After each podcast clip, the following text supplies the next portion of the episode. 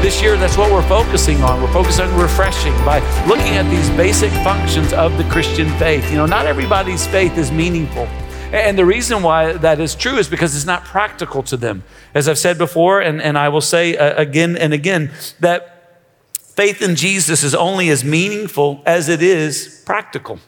And what we want to do this year is we want to make sure that, that our faith is indeed meaningful because it is indeed practical. And that requires focus. And so uh, today we are finishing the first series of the year as we have been talking about refreshing our focus. We've been doing an exposition of Psalm 1. If you've got your Bible, and I hope that you do, why don't you go ahead and take it out and turn to Psalm chapter 1. We're going to be focusing today on verse 6 as we, as we understand uh, the implications and the necessity to focus on Jesus. Our text today challenges us to focus on Jesus. I say this and we sing this, and it's important that, that you understand this. Whether you're a Christian or not, I would encourage you to lean into this reality.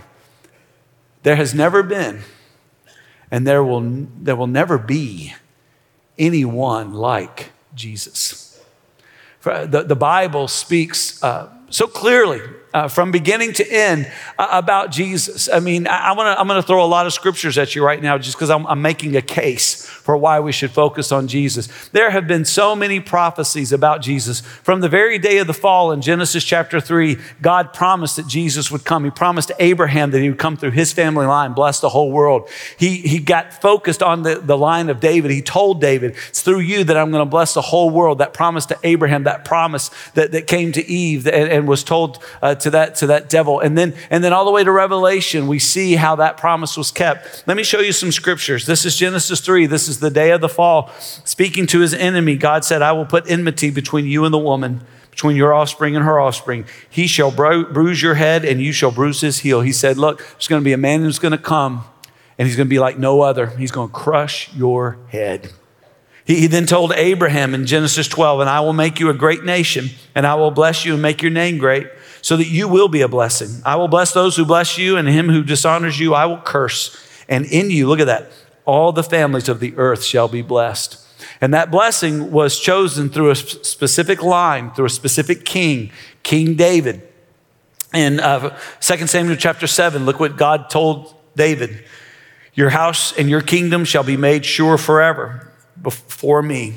Your throne shall be established. Look at that, forever. Two times repeats, forever. It's going to be forever. Yet, there was an end to the Davidic line in Jerusalem as the king and others were taken captive into Babylon. But even before they were taken, right before they were taken captive in Babylon, God renewed his promise through the prophet Isaiah. This is Isaiah chapter 9. We usually read this at Christmas, but God was again promising, I'm going to send the king. I'm going to send the Messiah. I'm going to send Jesus to save.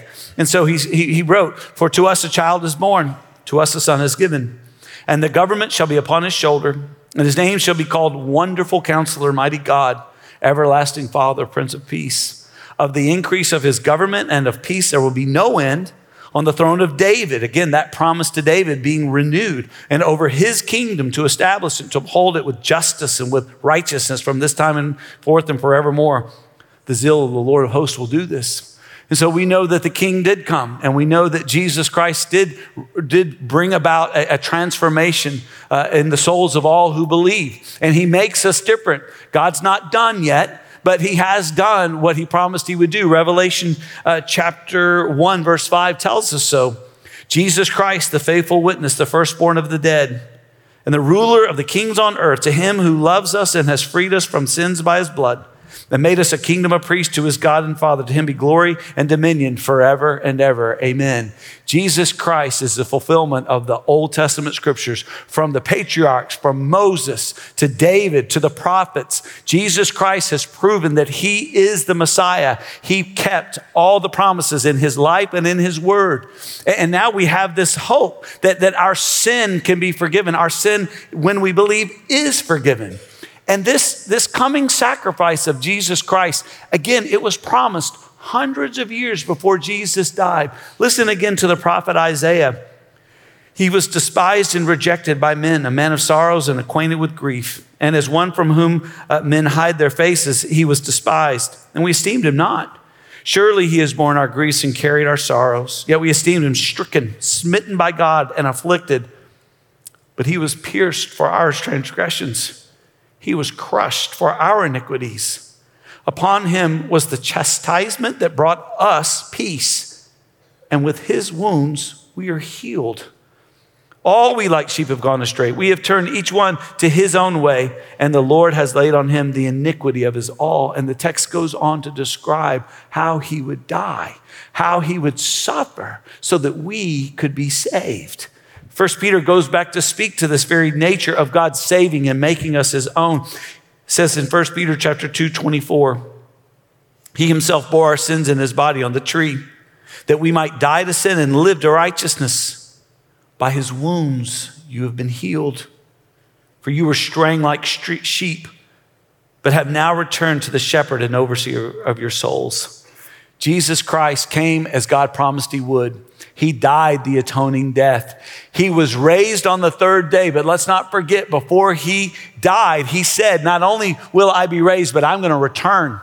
I'm going to come back and I'm going to make all things new. I'm going to make all things right. Acts chapter 1, verse 10, the day of his ascension, after having proven his resurrection for 40 days with his believers, making himself seen as a resurrected ruler.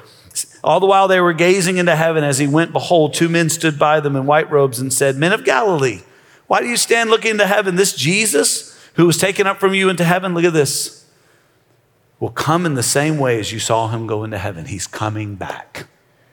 He's coming back. What will it be like?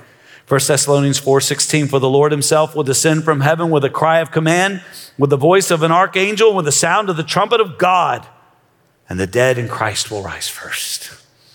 And we see that this king will then be honored by everyone. Everyone will kneel before him, some gladly, some because they are forced. Therefore, God has highly exalted him and bestowed on him the name that is above every name, so that at the name of Jesus, every knee should bow in heaven and on earth and under the earth, and every tongue confess that Jesus Christ is Lord to the glory of God the Father. He is the sovereign servant. He is king over all, yet he came to serve us. He kneeled and he was willing to die for us, but he's now been raised, and now we can trust him because he loves us because he cares for us. In Revelation, we see, Then I saw opened up, and behold, a white horse, the one sitting on it called faithful and true, and in righteousness he judges and makes war. His eyes are like a flame of fire, and on his head are many diadems. And he has a name written that no one knows but himself. He's still mysterious. It will take all of eternity for us to recognize how glorious and great he is. He is clothed in a, in a white in a robe dipped in blood and the name by which he is called is the Word of God. And the armies of heaven, arrayed in fine linen, white and pure, were following him on white horses. From his mouth comes a sharp sword with which to strike down the nations, and he will rule them with a rod of iron. He will tread the winepress of the fury of the wrath of God the Almighty. On his robe and on his thigh, he has the name written King of Kings, Lord of Lords. He came as he was promised. He died to set us free. He is now alive and He is willing to care for us and to guide us in life. All we need but do is to submit to Him. Now, the world doesn't know what to do with Him. I remember when I was studying philosophy of religion at, a university where they didn't believe in the virgin birth, they didn't believe in the resurrection, but they still honored Jesus. They didn't know what to make of Him. And I remember reading this. He was born in, the, in an obscure village the child of a peasant. Here I was in this philosophy class, and they're thinking, what do we do with this Jesus? Well, what's, what's so special about him? Well, he grew up in another village where he worked in a carpenter shop until he was 30. Then for three years, he was an itinerant preacher. He never wrote a book, he never held an office, he never had a family or owned a home. He didn't go to college. He never lived in a big city. He never traveled uh, 200 miles from the place where he was born. He did none of the things that usually accompany greatness. He had no credentials but himself.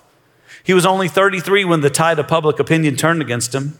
His friends ran away, one of them denied him. He was turned over to his enemies and went through the mockery of a trial.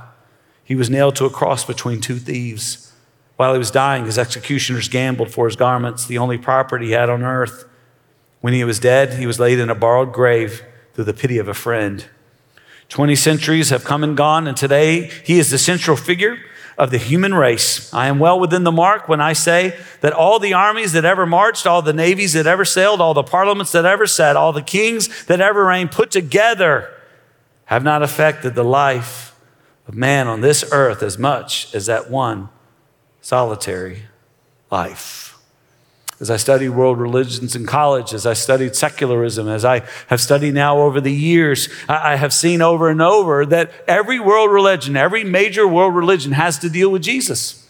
Every secularist, everyone who's a serious historian has to say, well, how do we account for Jesus? J. Warner Wallace, he said, every major religious movement considers Jesus to be an important religious figure.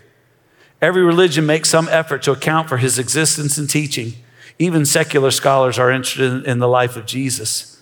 Isn't that amazing? I mean, I, it's not just that, it's in the entertainment industry. I, I saw uh, someone sent me a clip of a, of a, um, of a comedian uh, who was in a concert of comedians and for whatever reason felt compelled, uh, what would it be like to introduce Jesus Christ? And though his theology was bad and his ecumenical ideas were off, it was amazing as, as he went on and on how the crowd stood and applauded and even cried and began to jump at the idea that there would be one like one described.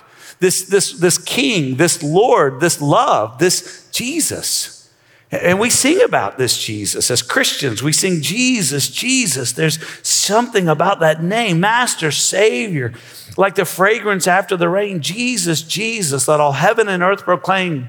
Kings and kingdoms will all pass away, but there's something about that name. We sing, All hail the power of Jesus' name. Let angels prostrate fall. Bring forth the royal diadem and crown him Lord of all whether you're a Christian or not, it makes perfectly good sense that you would focus on Jesus. I would tell you it makes perfect sense that you would trust Jesus no matter what he asks you. If this Jesus is who the Bible says he is, and he is, then there's no need to bring any preconceived ideas of what you would expect other than his goodness and his love to transform your life and be everything that you've ever needed. He is the greatest. He is worthy of our highest esteem. And it only makes sense that we would focus on Jesus. And our text today gives us two things that, that we can know as we focus on Jesus. If you're in your Bibles, you should be in Psalm chapter 1. Our focus is verse 6, but I'm going to ask Allie to come and read verses 1 through 6. So let's all stand together in honor of God's word. After she reads, I'm going to ask you to greet and encourage one another for just a moment. Allie, read for us the entire chapter. Blessed is the man who walks not unto the counsel of the wicked, nor stands in the way of sinners, nor sits in the seat of scoffers. But his delight is in the law of the Lord, and the law he meditates day and night. He is like a tree planted by streams of water, that yields fruit in its season, and its leaf does not wither. All he does, he prospers. Wicked are not so, but are like chaff the wind drives away. Therefore, the wicked will not stand in the judgment, nor sinners of the congregation of the righteous. For the Lord knows the way of the righteous, by the way of the wicked will perish. Grass withers and the flower falls, but the word of the Lord remains forever. Amen.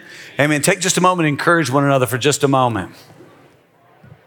Uh, you know, we all focus on stuff, and we got to be so careful about what we focus on, especially what is our primary focus. Because here's the deal: whatever you focus on, that's that's going to that's going to really inform how you see yourself, how you see other people, and really how you see the world. And right now, boy, do we have a distraction or what? I mean, we have these screens all over the place. And I think, again, this is a tool, but it can also be a temptation. I recently read a book, I recommend it to you uh, The Wolf in Their Pockets. Uh, it talks about the, the dangers of social media. Uh, of, of how this allurement and, and what it can do. And, and here he writes the, the average user spends about two and a half hours a day on social media. Social media changes what we value and it changes what, how we think about the world around us. But the formative power of social media doesn't stop at our brains, it shapes our hearts too got to be so careful about what is shaping us. And what will shape you more than anything else is what gets your focus. And that's why the Bible tells us clearly that we are to focus on Jesus, that we are to look to him. Hebrews 12, 2 says, looking to Jesus, the founder and perfecter of our faith, for the joy that was set before him, endured the cross despising the shame, and is seated at the right hand of the throne of God. Consider him who endured from sinners such hostility against himself, so that you may not grow weary or faint hearted. Our, text today really challenges us to focus on Jesus and what we need to be looking for, what we can know as we focus on Jesus. Two things. The first is this we, we, need, to, we need to focus on Jesus to, to know his care, to know that he cares for us. I, I think if you can believe this, then you can trust him with everything else. I think one of the real challenges we face as human beings is, is really learning to trust in Him because, again, we all have preconceived ideas about what we think is right and best. We all have preconceived ideas about how, how it is we think we should be able to live. But here's the reality if Jesus Christ is Lord of all, and He is, then it only makes sense that we would trust him and know that he cares for us. It, says in, in verse 6, look with me, for the Lord knows the way of the righteous. He knows. He knows and He cares. And He cares about all people because all people are made in His image. From the moment of conception, God knows and cares about every single human being because every single human being is made in His image. But there's a special care, there's a special love that is given to those who resolutely and publicly pronounce that He is Lord of their life. There's a special care, there's a special love, there's a special means by which we are able to live. We're able to do things like 1 Peter 5 7 says, causing uh, all your, uh, casting all your anxieties on Him because He cares for you. We can trust Him with everything. And we don't ever have to be anxious because we can trust He has a plan. We can trust that He's a good shepherd. This is John 10 11. Jesus said, I am the good shepherd. The good shepherd lays down his life for his sheep. See, in order to save us, Jesus had to die for our sin.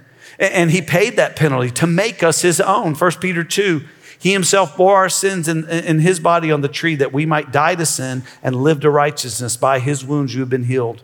For you were straying like sheep, but now have returned to the shepherd and overseer of your souls.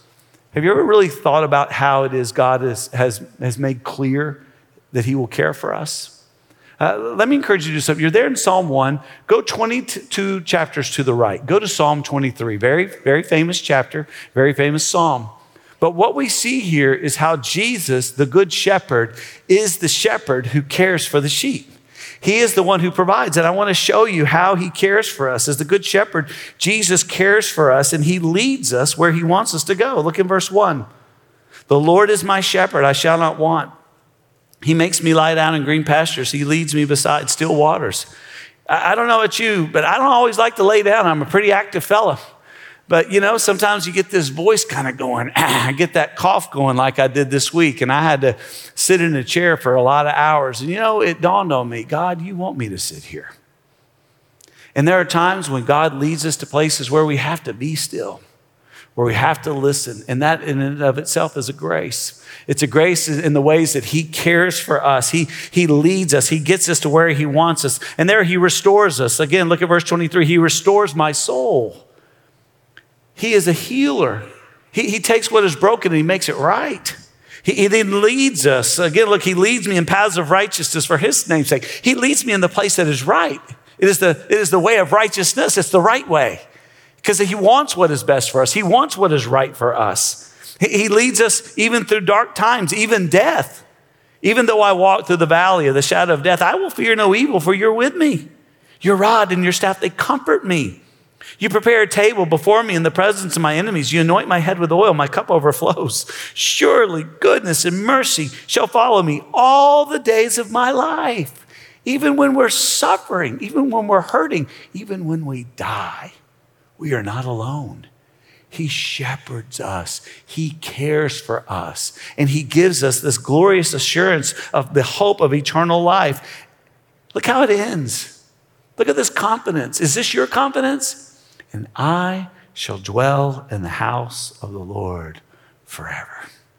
Friends, if you know Jesus Christ is your Savior and King, if you know that you know that you have peace with God through Christ alone, He shepherds you, He cares for you, and that gives you assurance. And that's the second thing that you need to know that you will know as you focus on Jesus. So write it down and remember focus on Jesus to know His assurance. To know His assurance. Go back to, to Psalm chapter 1, verse 6. It says, For the Lord knows the way of the righteous, but then there is a curse but the way of the wicked will perish. See, here's what you got to understand there are those who are righteous and those who are wicked, and we're all born wicked. We're all born selfish. We're, we're all born sinful, and we all think we know better than God, and we go our own way. But, but there are those who choose, who choose to trust in Him. And that's what salvation is. That's what it means to be a Christian, is that you are no longer trusting in yourself, but you're trusting completely in Christ. Now, if you're not trusting in Christ, let, let me tell you what, what, what's, what's going on with you. You're on your own. All that you have is what this world can provide. And, and here's the sad truth this world is as good as it gets for you. But you know what? The opposite is true for those of us who are Christians. This world is as bad as it gets. And, and, so, for you who are choosing to go your own way, you need to understand you can choose the other way. You can choose to trust completely in Christ. And, and absolutely, it's going to change your life. Absolutely, it's going to bring about a, a, a new life because you're going to get something you couldn't gain on your own because of what Jesus has done. What has he done? This is 2 Corinthians 5.21. For our sake, he made him to be sin who knew no sin. Jesus, holy God, lived a holy life in flesh as a man. And our sin was placed on him. As he was dying on the cross, Jesus cried out, My God, my God, why have you forsaken me? In that moment, all our sin was put on Jesus. All of our sin. And he died with that sin on him, which paid for it in full.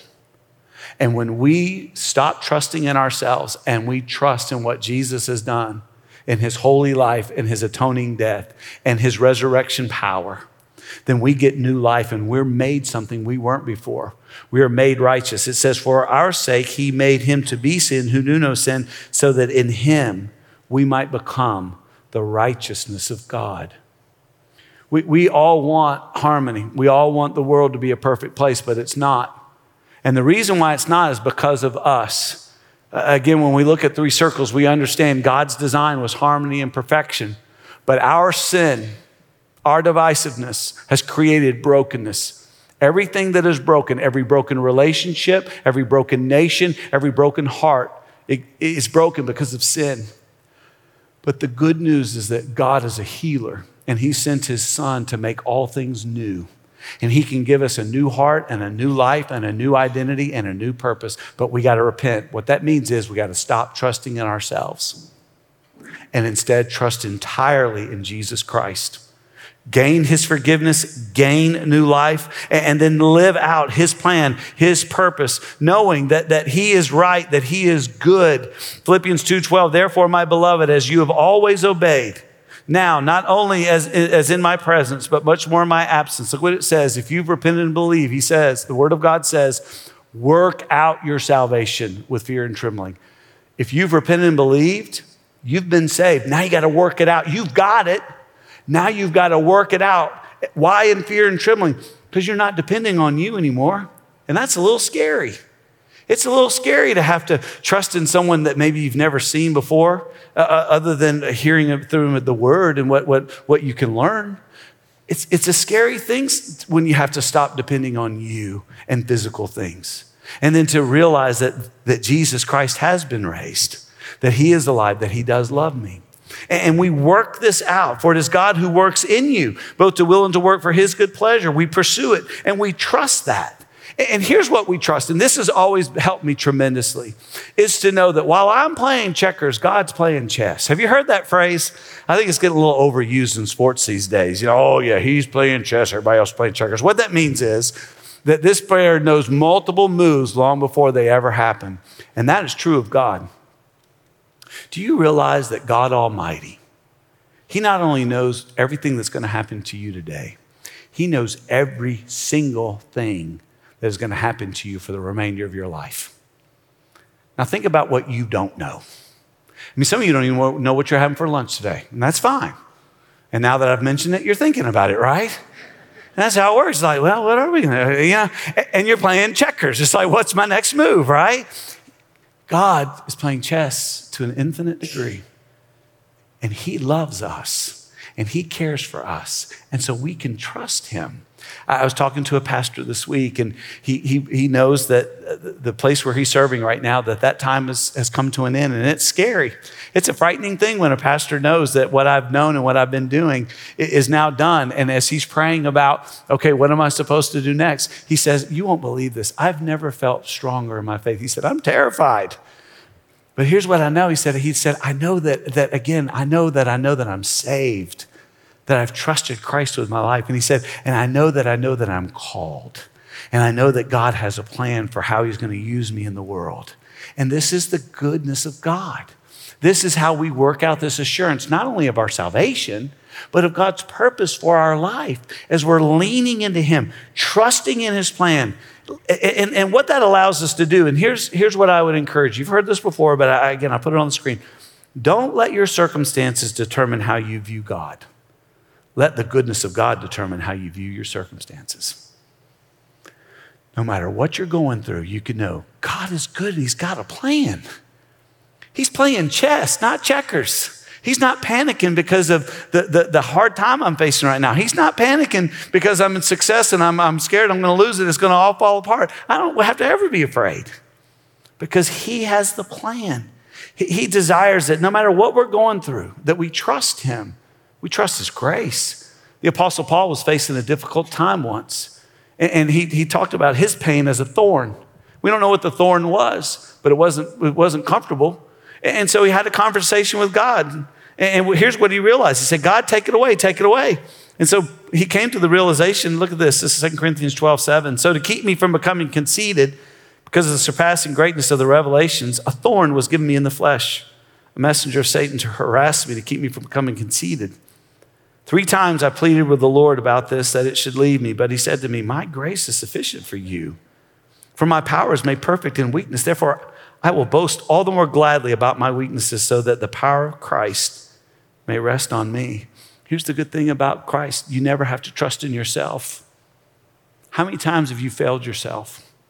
How many times have you said, I won't do it again, I won't say it again, I won't touch again, I won't do it again? And you did it again. Listen, we can't trust ourselves. How many times have people failed you? People who love you. God doesn't fail. We can trust Him with everything that we face, but we must trust Him we must be found in the faith. It says in 2 Corinthians 13 5, examine yourselves to see whether you are in the faith. Test yourselves. Or do you realize that this about yourselves that Jesus Christ is in you, unless indeed you fail to meet the test? What is the test? The test is a testimony, it's a story. It's your story. If your story doesn't have three parts to it, you failed the test. say, okay, what, what, what does my story have to be? The first part of your story is life without Christ, life on my own. And that's how we all begin without Christ. But then there's a second part of your story where you trusted in Christ, you asked Him to forgive you of your sin, and you gave Him your whole life and said, God, whatever you want, I trust you. You lead me. Forgive me, take me, lead me. And the third part is how God is leading you, how you are pursuing salvation, how you're pursuing and recovering God's design, how you're working out your salvation with fear and trembling. If that's not your story, then you failed the test. And you may be a good person who's working really hard and trying your best, but you're not trusting in Jesus. And without Jesus, you're on your own in life and in death. But here's the good news you can choose right now. You can choose right now to trust in Jesus. And you say, I don't know how to do that. Come see me after the service. We're about to be done. Find someone with a name tag or with a lanyard on. Go to Guest Connect. We'd be happy to talk with you there. Some of you are Christians, but let me ask you are you focused on Jesus? Is He guiding your life? Or has something else captivated you? Do you know more about Facebook than you do your Bible? Can you tell us more about politics than you can about the kingship of Jesus Christ? Why is that? Friends, repent. Focus on Jesus. And if you need help with that, we're here. I'm here. Our elders are here. Staff is here. We will be happy to help you. I want to pray for you and then I want to bless you. So let's stand together as I pray. Father, we know that you are a gracious God and that you want none to perish. And so, Jesus, that's why you have come. You have come to set us free from the punishment and power of sin. And I pray today that you will set people free.